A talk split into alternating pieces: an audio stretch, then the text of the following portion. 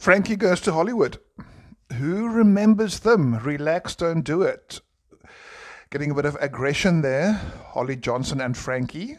My good friend um, from the Toitskloof Winery, who's the chairman of the Toitskloof Winery, Francois Botha, and I were like the major Frankie Goes to Hollywood fans back in the 80s. Um, all the songs of theirs, and believe it or not, we danced to some of the tunes. And they had um, next to Holly, there was a guy. Nobody actually knew what he was doing in the band. Um, when we had some some, they had good drummers, they had a good bass, keyboards, but there was this um, long, tall, thin guy with a mustache dancing next to Frankie, and um, Franz and I always called him Slappus. And um, what a band! And Frankie sing about war, which takes me to a story I've got following on a column I wrote, a blog post on winegoggle.co about a specific South African wine, um, which reminded me of a story that I don't actually want to put down in print. Um, I don't like writing about um, army days and, and this sort of stuff.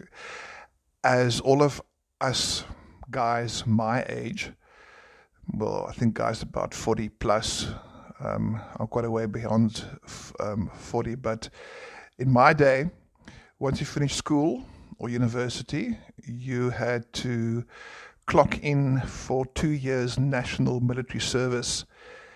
Um, and um, some of us ended up up north in, on the borders between Namibia and Angola. It's a good like a little wine wine remembrance that I have, um, and um, we were up in 1982, up on the border of and, and just into the edge of southern Angola, and um, did some um, operations there, involved in some operations. And um, one of these included, you know, cleaning up a cleaning up a base.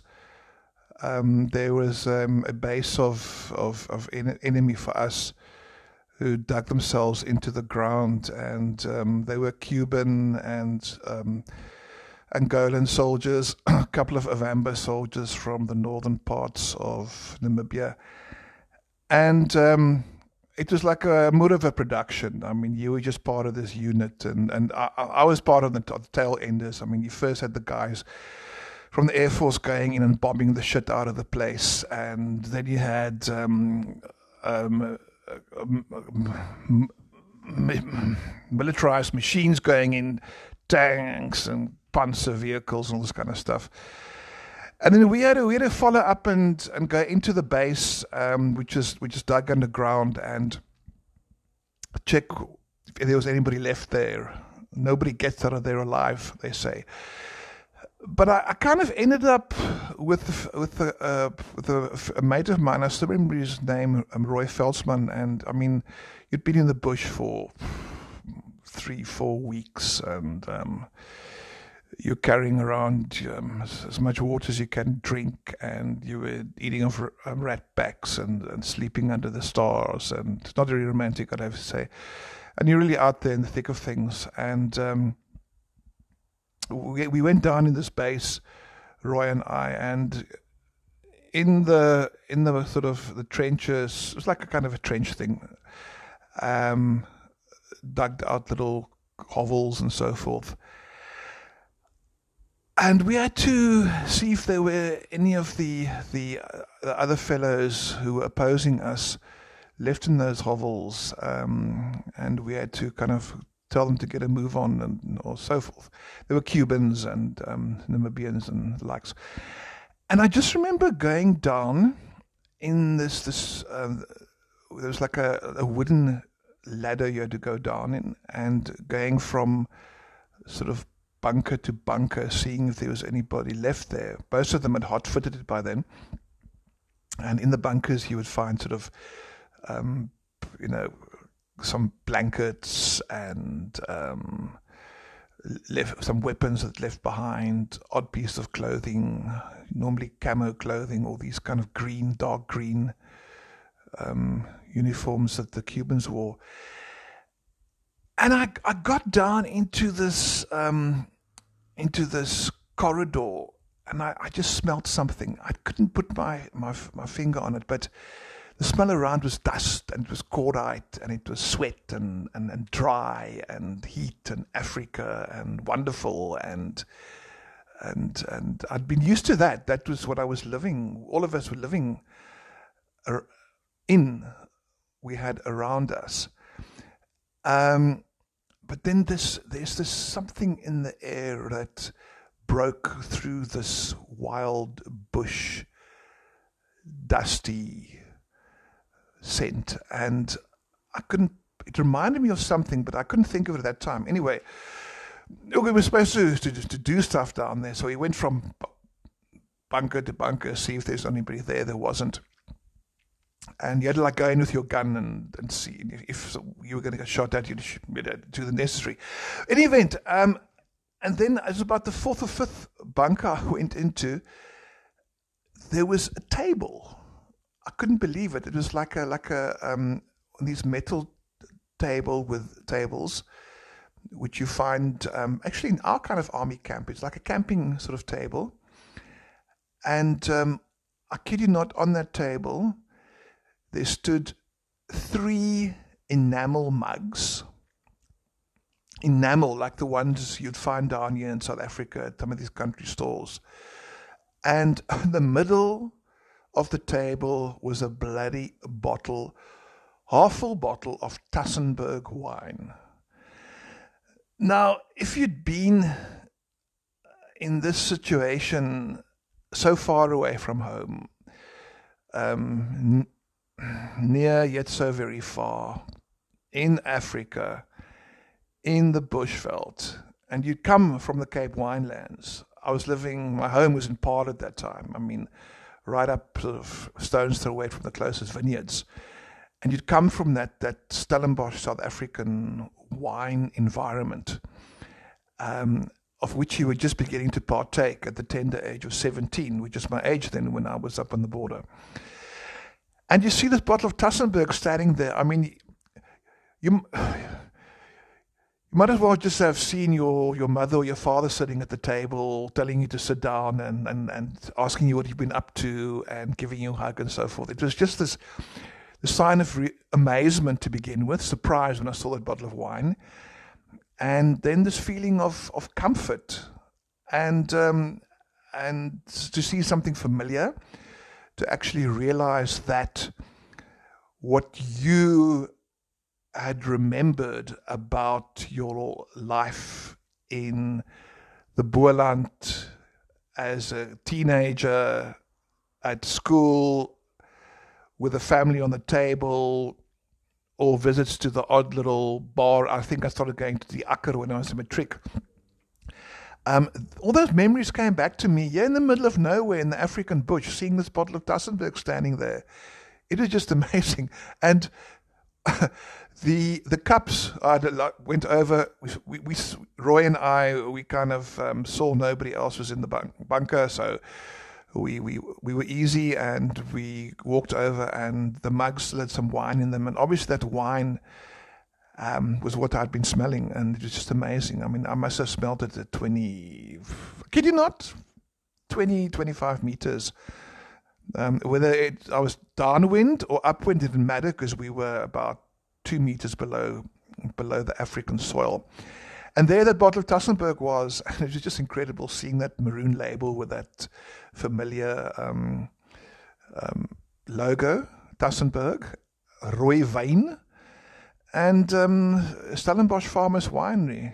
It was, really kind of amazing. And of course, we walked over, looked around, and um, we took a quick quick illicit swig. I mean, we would have been in deep shit if somebody find uh, saw that one of the uh, officers, but took a healthy glug and um, it was delicious. It was um, it was quite warm as expected, but um, the taste of that sharp red wine, something fresh, um, grapey, going down your throat in the middle of the African bush during a during a war it's a wine I remember. I remember very well, and I, I kind of never look at a bottle of Tass um, without certain memories coming back to me. And Tassenberg still one of one of South Africa's eponymous brands. Um, I had a couple of bottles recently. I, I was in the Karoo for a, a, literary festival, and my friend up there, John Donaldson, who who owns a couple of bookshops and lives there, fervent Tuss fan, and it's forty bucks a bottle, and it still tastes good. And in summertimes, I chuck a couple of cubes of ice with it. Um, mainly Cinsault now. I, I, don't know whether they're importing wine or not, but it's a it's a it's a never fail, reliable South African wine with a heap a heap of memories attached to it. Long live Tassenberg, I say. And me smelling me smelling that wine from that distance reminded me of what my friend Bun Booyens told me. Bun was editor of the Burger and had um, just after university spent a year in the Antarctic. One of these research sort of teams.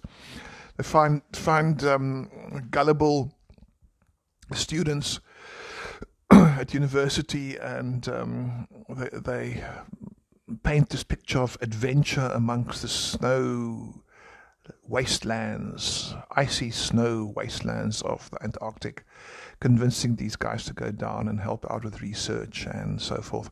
Anyway, Bun, Bun was one of them.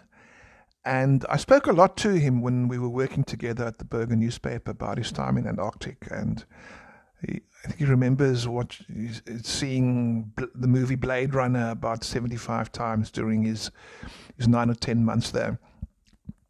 Bleak, snow, desolate, isolated with I think 20, 30 guys or whatever. And I remember him telling me um, when his his team's term had come to an end on an Antarctic, Antarctica.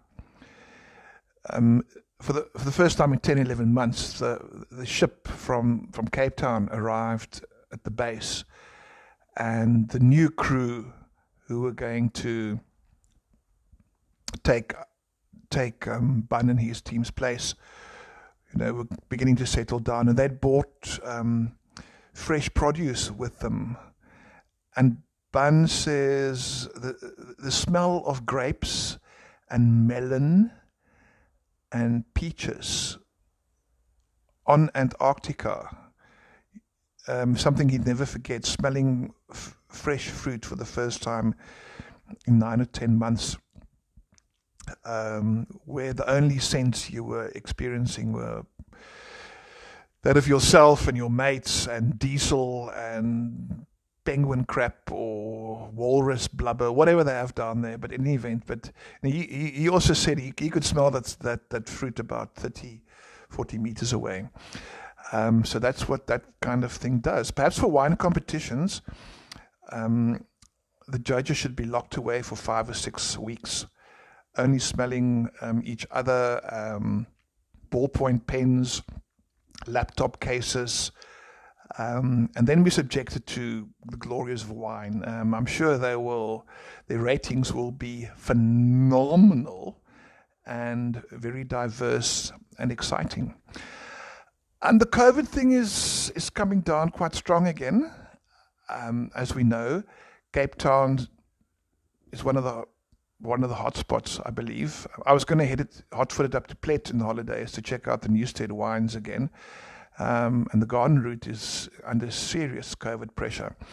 Here in Cape Town, it's coming along, and it's great to see that there's quite a bit of responsibility happening now. Um, um, events I'd been invited to have been cancelled due to COVID.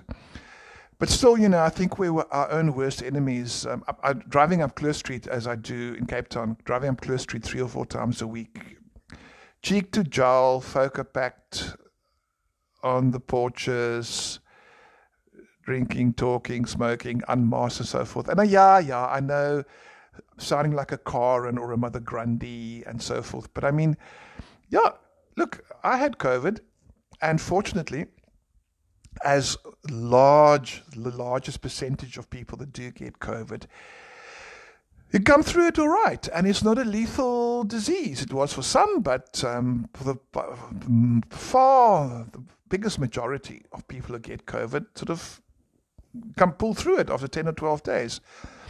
But that doesn't mean one doesn't have to really throw everything at stopping this bastard. Because as long as it is around, the authorities are going to be forced to take action and to clamp down. Um, and un- unfortunately, here in the wine industry, um, the wine tastings happening the, and going ahead unabated. Um, fa- famous winemakers rocking up at restaurants with 30, 40 people, having a great time. Do you think it's responsible? I mean, we are under the cosh. I've been speaking to some DA councillors and um, Freedom Front councillors, and the wine industry is in the spotlight. It's red flagged. They are looking at us to do something wrong. They're looking to point fingers. Thank God it doesn't appear that there's going to be a hard lockdown for liquor um, and cigarettes. Well, cigarettes doesn't matter, but I mean liquor as it was in the past. But we have to be, we being the wine industry, we have to be seen to be doing the right thing. So I am supporting. I'm not going out trying to be a prophet or encouraging people, telling people what to do, and so forth. I'm just supporting responsibility at these times because heaven knows we don't need to go back to square one. I don't think any of us will pull through that. Wine wise, um, I, I, had a great visit to Ken Forrester a couple of weeks back. Um, and I spent some time with Ken, which was great. We've come quite a long way. I think that when I started getting into the wine industry 25 years ago, Ken was uh, sort of um, one of the first guys I went to see and chatted with and so forth um, about things. And, you know, he's, he's, a, he's a force of nature, maverick. And what has Ken done for Chenin? Do we actually realize what Ken has done for Chenin Blanc? I'm trying to think if if um, this the status of Chenin Blanc and the reverence it has garnered amongst the wine critics of the world, um, the f- and, and the accolades it has got in terms of being noted as a South African gem. Ken must surely be one of one of the top top people, if not the top person who inspired the acceptance of Chenin Blanc as a great South African wine cultivar and um, a pioneer in, in getting this wave of energy behind Chenin going. I remember in the 90s, and this is me growing up, having grown up in a house where we drank Steen and Chenin from Paardeberg from since I was a kid. You know, it was a household grape, and and here in the 90s, my mother was um, doing a bit of wine writing, and I was I was involved at a PR company doing a bit of wine marketing and so forth.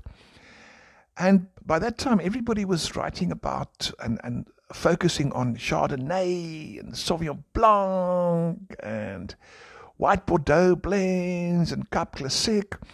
And in the 90s, this silver haired Englishman from Joburg was promoting Chenin Blanc talking about Chenin Blanc, living Chenin Blanc, taking um,